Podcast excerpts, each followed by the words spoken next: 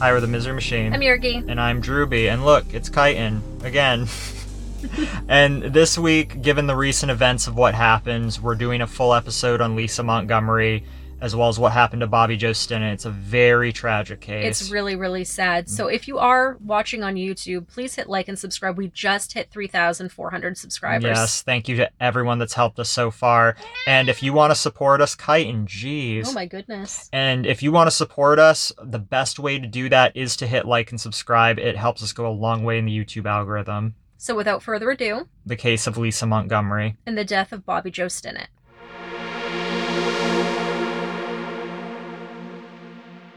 Skidmore, Missouri doesn't have the population of a small town. Think about your last trip to Walmart or Target. With the latest estimate to be about two hundred fifty residents, chances are that you ran into more people doing your groceries than you would in all of Skidmore. Crime rates are technically low, but when violence struck this small town in the early aughts, it was exceptionally heinous and downright disturbing. Bobbie Jo Stinnett was a shy but kind person and was very protective of her younger brother, Tyler. She was a cheerleader throughout high school and graduated with honors in the year two thousand. Skidmore was where she called home for her entire life. On April twenty-sixth, two thousand three, she married her high school sweetheart, Zebulon Stinnett, who she often referred to as Zeb. She and her husband started a business breeding rat terriers out of their home. Bobbie Jo loved animals. So where our story begins, she was eight months pregnant with her first child. Zeb and Bobbie Jo were thrilled, and so they were in the process of saving up for a home of their own. Bobbie Jo was very active in an online rat terrier breeding community and chat room, including one called Ratter Chatter, which was an internet community exclusive to rat terrier enthusiasts.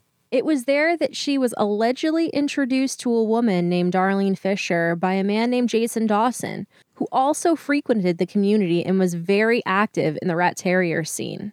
Darlene was interested in purchasing a rat terrier, and Jason allegedly put the two parties in touch with one another. However, on the day of the transaction, December sixteenth, two thousand four, it was not Darlene Fisher that showed up on Bobbie Jo Stinnett's doorstep, but a thirty-six-year-old woman by the name of Lisa Montgomery, who was already known to Bobbie Jo from the rat terrier community. The two were both breeders and enthusiasts and had photos taken together at dog shows. Why would Lisa show up under the guise of someone else, especially when she ran her own kennel? Lisa Montgomery and Bobbie Jo Stinnett met alone. Nobody truly knows what the exchange was between them. But what we do know is that Montgomery strangled this poor woman to death with a pink neon rope and proceeded to cut the premature infant from her womb. Stinnett was discovered in a pool of her own blood by her mother, Becky Harper, roughly an hour after she was killed. nine one one was called immediately. Harper described the wounds inflicted upon her daughter as appearing as if her stomach had exploded. She was found clutching a stray blonde hair in her hands. Despite attempts to revive her, Bobbie Jo Stinnett was pronounced dead at Saint Francis Hospital in Maryville. She had just turned twenty-three years old twelve days prior. It should be noted that Bobbie Jo was not blonde, nor was anyone in her household, from my understanding, but Lisa Montgomery is blonde. So, amazingly, Bobbie Jo's baby, whom she planned to name Victoria, survived. At around five fifteen p.m., Kevin Montgomery, Lisa's husband, received a call from Lisa saying that she had been shopping in Topeka, Kansas, went into labor, and gave birth to her baby at a nearby birthing center. She was picked up by Kevin and his two children, both high school aged at the time, in the parking lot of a Long John Silver's. Lisa named Bobbie Jo's baby Abigail. According to a statement to police, Kevin legitimately believed that Lisa gave birth. An Amber Alert was requested but denied because it was never intended to be used in the case of an unborn baby due to no obtainable description of the victim. Eventually, Missouri Congressman Sam Graves intervened and the Amber Alert was issued. Forensic computer investigators found details of a meeting in Bobbie Jo's email that was supposed to take place between her and one Darlene Fisher on the day of the murder. The messages sent from the email address fisher four kids at hotmail dot com were tracked to a dial-up internet connection in Melvern, Kansas, where Kevin and Lisa Montgomery lived. The next day, December seventeenth, two thousand four, Lisa Montgomery was arrested at her dilapidated farmhouse in Melvern. When F B I agents went to speak with Montgomery, they found her in the living room holding the baby and watching television with the Amber Alert flashing on the screen. The baby was rescued and placed in the custody of her rightful father after D N A testing was used to confirm her identity. It was speculated that Montgomery's motivation stemmed from a miscarriage she may have suffered and subsequently concealed from her family. We will talk more about that later. Yes. However, Montgomery's former husband has since told authorities that she had a tubal ligation in nineteen ninety. And that she had a history of falsely telling acquaintances that she was pregnant. Again, we will get into that later. So with this in mind, it is strange to think that Kevin was overjoyed at the alleged birth of his daughter, Abigail, and that no red flags were raised, and that he legitimately believed Elisa's story. So I have not heard of birthing centers. I haven't. What this sounds to me is she's explaining something that sounds like a C V S minute clinic. You cannot just go into a place, have a baby, and leave an hour later. That just does not happen. They it, would bring you to a hospital. It, it's rare to be out the same day, too.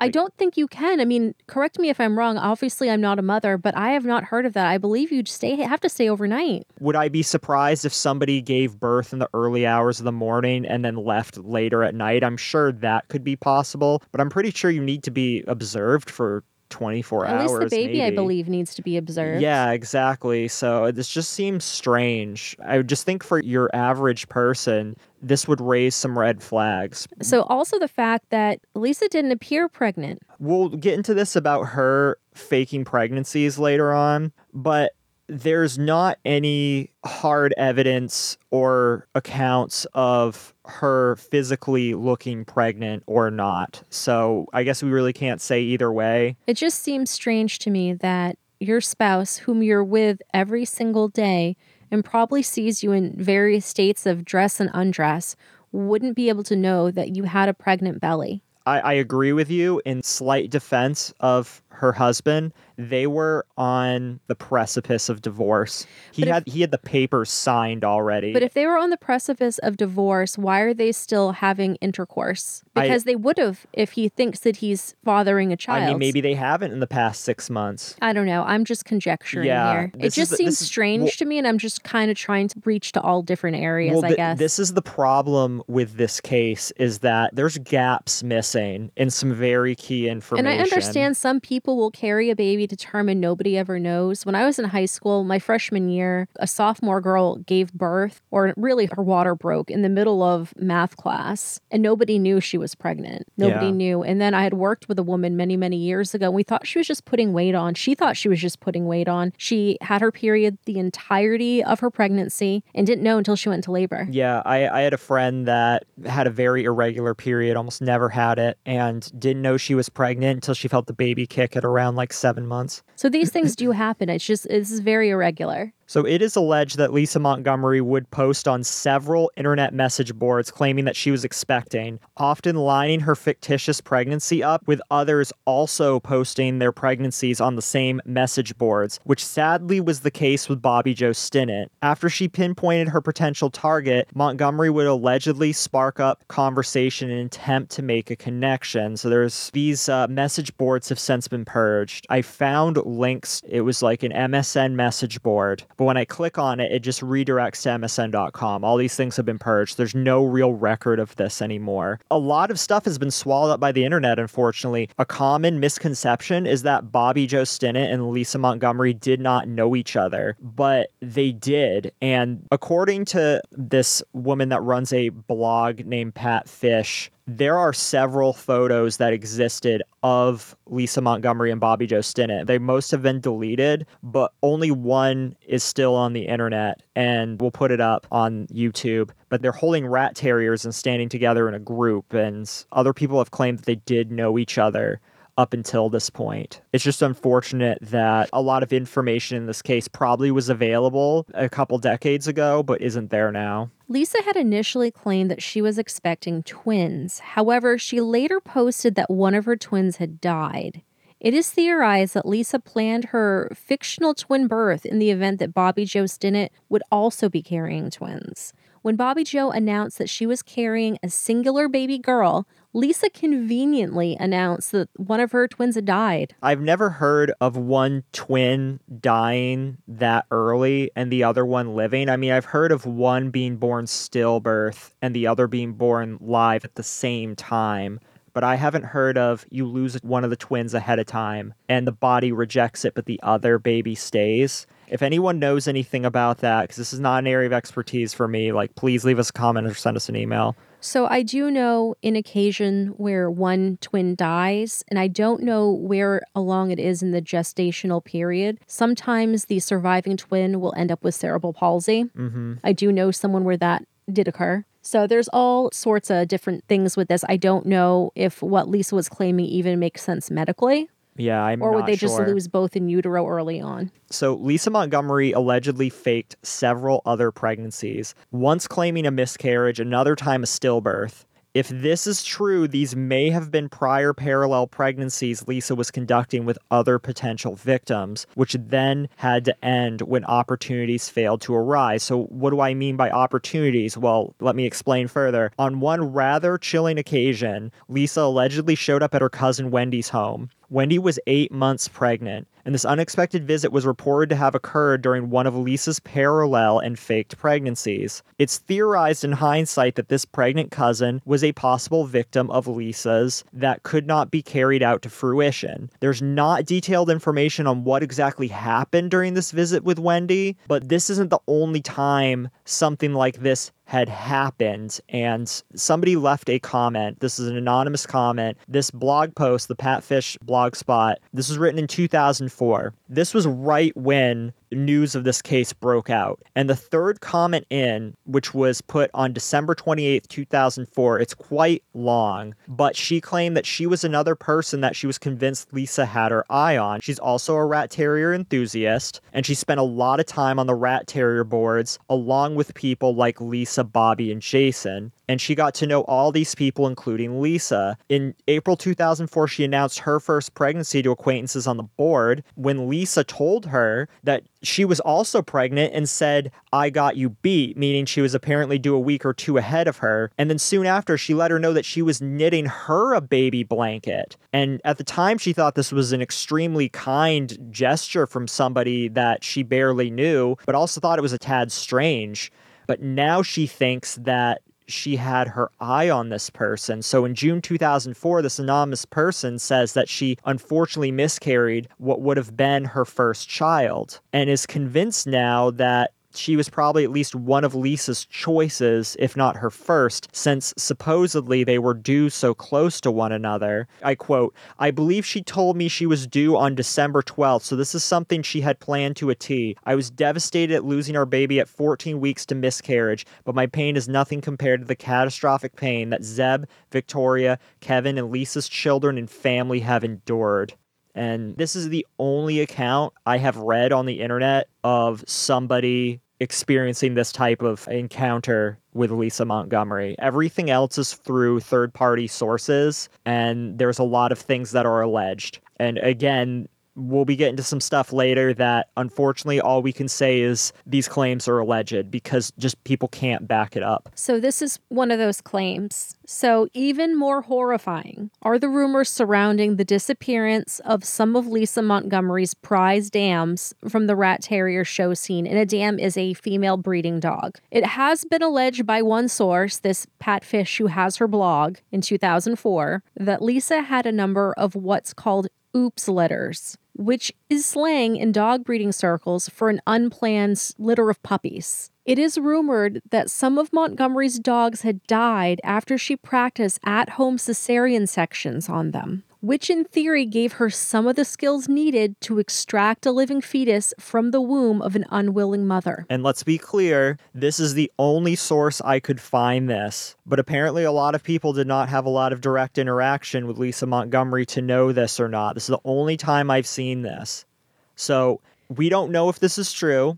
If it is true, this is a very good sign to me that what she was doing was premeditated, premeditated, if it is true. And not just this, but these other encounters with her cousin, these people on the message boards where she's lining up pregnancies and things like that.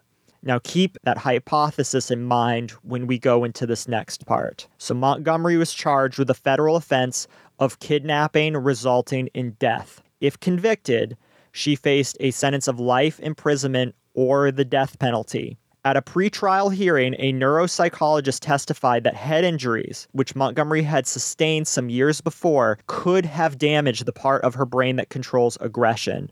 During her trial in federal court, her defense attorneys asserted that she had pseudocyesis. I've also heard it called pseudocyesis. This is a very rare mental condition that causes a woman to falsely believe she is pregnant and exhibit outward signs of pregnancy. Her attorneys, however, did not pursue this line of defense initially, and a lot of people don't know this, but the defense of Lisa Montgomery was that Bobbie Jo Stinnett was murdered by Montgomery's half-brother, Tommy, who had an alibi at the time. And a week before, a week before the trial, they tried to switch it to an insanity plea. Because of this, and because of trying to throw Tommy under the bus, all of Montgomery's family refused to cooperate with the defense.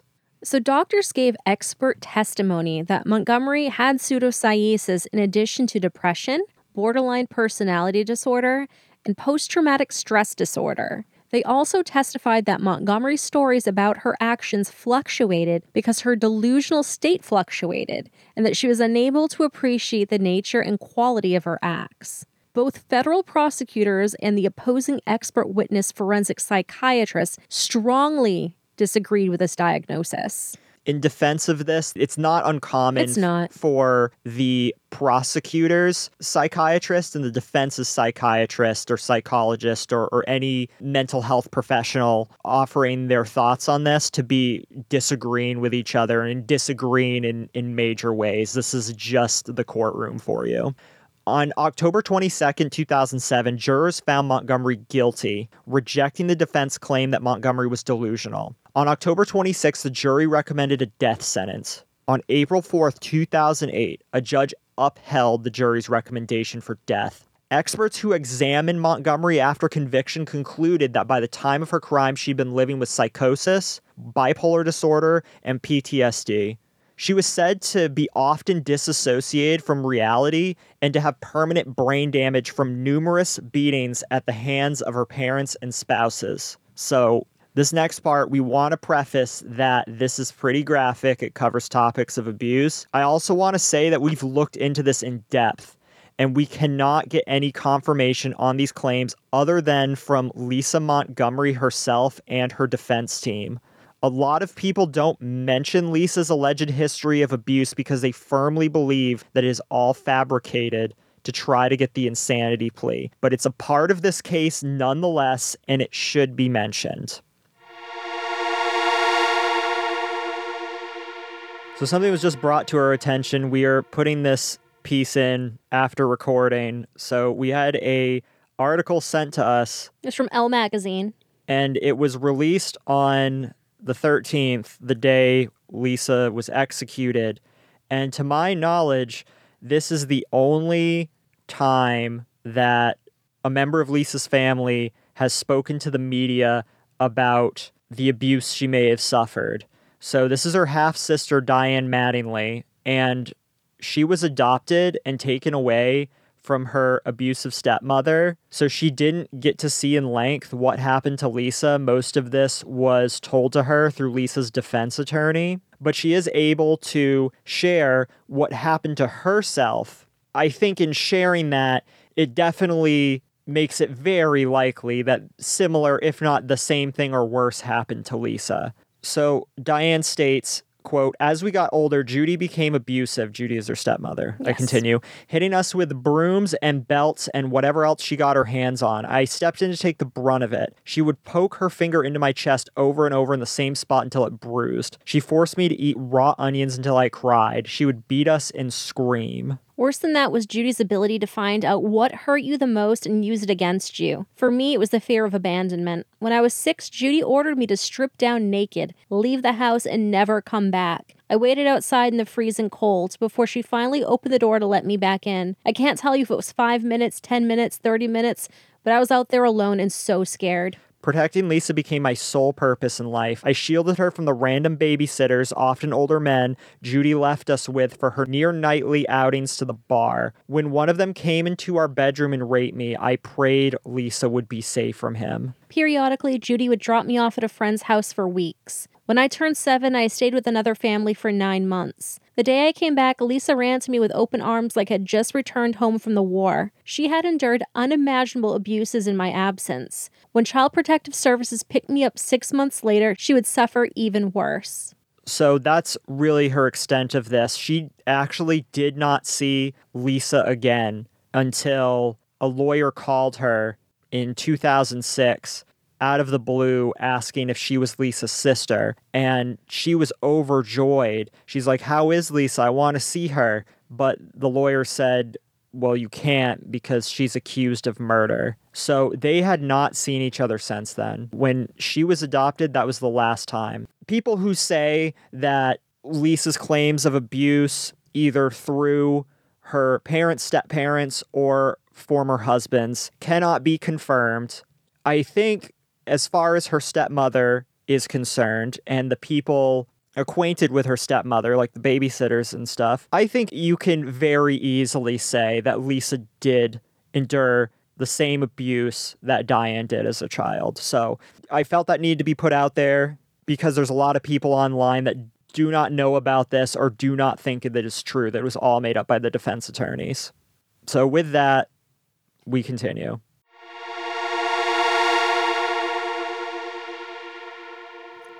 Allegedly, Lisa Montgomery's first sexual abuse occurred indirectly when she was three years old. She would lie in bed at night beside her half-sister Diane, while Diane, then eight years old, was being raped by their male babysitter. At the age of eleven, Montgomery learned what it was like to be attacked herself. Her stepfather Jack was a mean drunk who regularly beat her and her mother and began raping her once or twice a week. The assaults became such an important part of Jack's life that over the next four years that he built a room for Montgomery on the side of their trailer. It had its own entrance so that he could come and go as he desired and nobody would know or hear her screams. He would rape and sodomize her, often with a pillow smothering her face. When she resisted, he slammed her head so hard against the concrete floor that she suffered a traumatic brain injury. M R I brain scans would then later show. One day, her mother, Judy, happened to enter the room where the child was being assaulted by her husband. Judy was so enraged, she fetched a gun and held it to her daughter's head, screaming, "How could you do this to me?" Over time, these acts expanded. Montgomery's stepfather invited friends over to gang rape her in the room, ordeals that would last hours and end with the men urinating on her. Lisa's mother also began selling Montgomery's body to the plumber and the electrician whenever she needed odd jobs done. She allegedly tried to escape this situation by marrying at the age of eighteen, but it is further alleged that both the first marriage and the second marriage resulted in further abuse. We were also unable to substantiate these claims. So the M R Is obviously do show brain damage.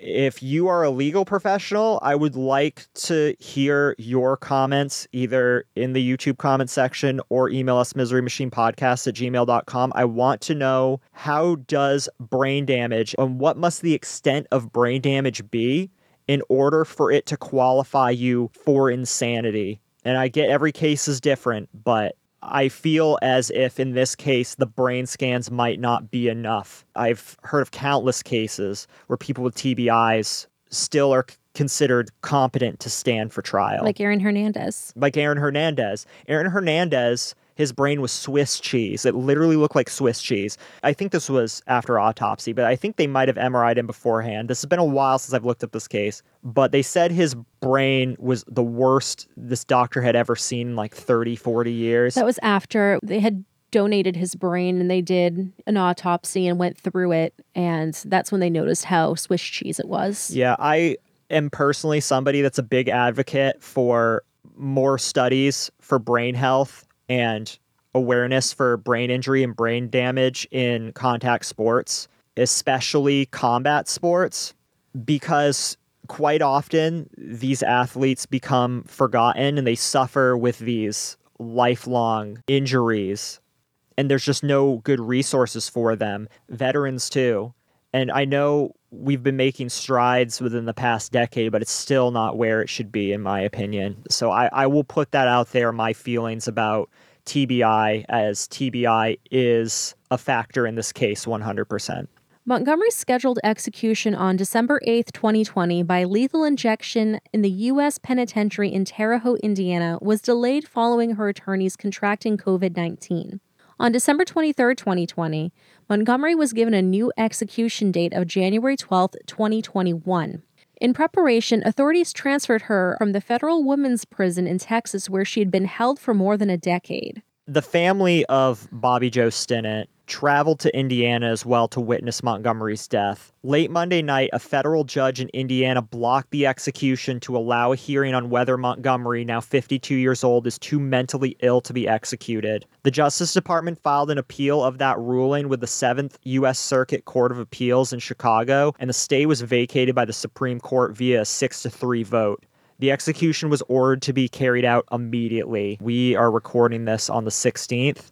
This happened three days ago today. She was executed by lethal injection January thirteenth, twenty twenty-one at Terre Haute, Indiana. She was pronounced dead at one thirty-one a.m. Eastern Standard Time. When asked if she had any last words, she replied no. She was the first female federal prisoner executed in sixty-seven years, as well as the first woman executed in the United States since Kelly Gissendanner in twenty fifteen, and also the first person executed in the United States in twenty twenty-one. Only three other women have been executed by the U S federal government. eighteen sixty-five, Mary Surratt by hanging. nineteen fifty-three, Ethel Rosenberg by electric chair. And also in nineteen fifty-three, Bonnie Heady by gas chamber. So Bobbie Jo and Zeb's daughter has grown into a healthy teenager. She's sixteen right now. She still lives in the Skidmore area with her family, who do their best to protect her privacy. So I guess the only other thing that should be mentioned, there was a big uproar in the execution carried out. Not just because people are anti-death penalty, but they truly felt that Lisa Montgomery just wasn't fit for execution. And their claims were what we covered earlier with the brain damage and the alleged abuse, but also they really tried to express this point that she is not aware of what she was doing. And when she said no during her execution, some people who were there said that she just looked like she was not in touch with reality. Other people alleged that she was on a high dose of antipsychotics, which could allege why she appeared that way. Other people have said in the courtroom during her appeals that she had the same type of demeanor, but said at the time that she was on a high dose of antipsychotics. So I'm not sure if she was still on that at that period of time. There's just too much information missing, unfortunately. So what did you think? Do you think she deserved to receive the death penalty? Did you think she deserved life in prison? I see some people advocating that she should be released under supervision with time served, or that she should be committed to a mental hospital for the rest of her life. There's a lot of different opinions on this. I want to know what your thoughts on this. You can leave us a comment on Instagram if you're listening on the other platforms. If you're on YouTube, please leave us a comment and let us know what you think.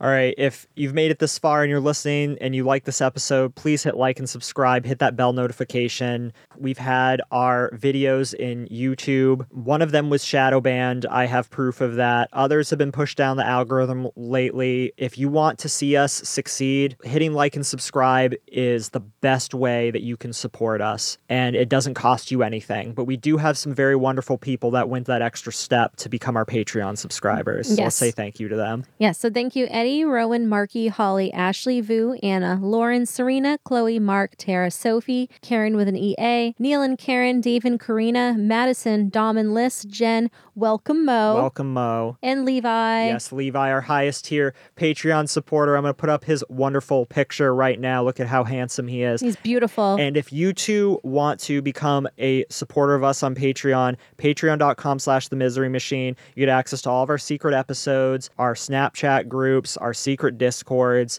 and you may even get a postcard from us. You may. And you get one of our beautiful stickers for free. You do, and I've been making kind of cool sticker packs that I've been sending out lately. Yes, we got some stickers from some of our friends in other podcast groups, and they gave us some extras, so we'll be sending those out in future sticker packs, so you can check out other podcasts that aren't exactly true crime. But they're very good. That are very good. With that out of the way, you're the best, you're the best. What should we cover next? Let us know in the comments section, yes. Or email us, misery machine podcast at gmail dot com. Until next week. We love you. We love you. Bye. Bye.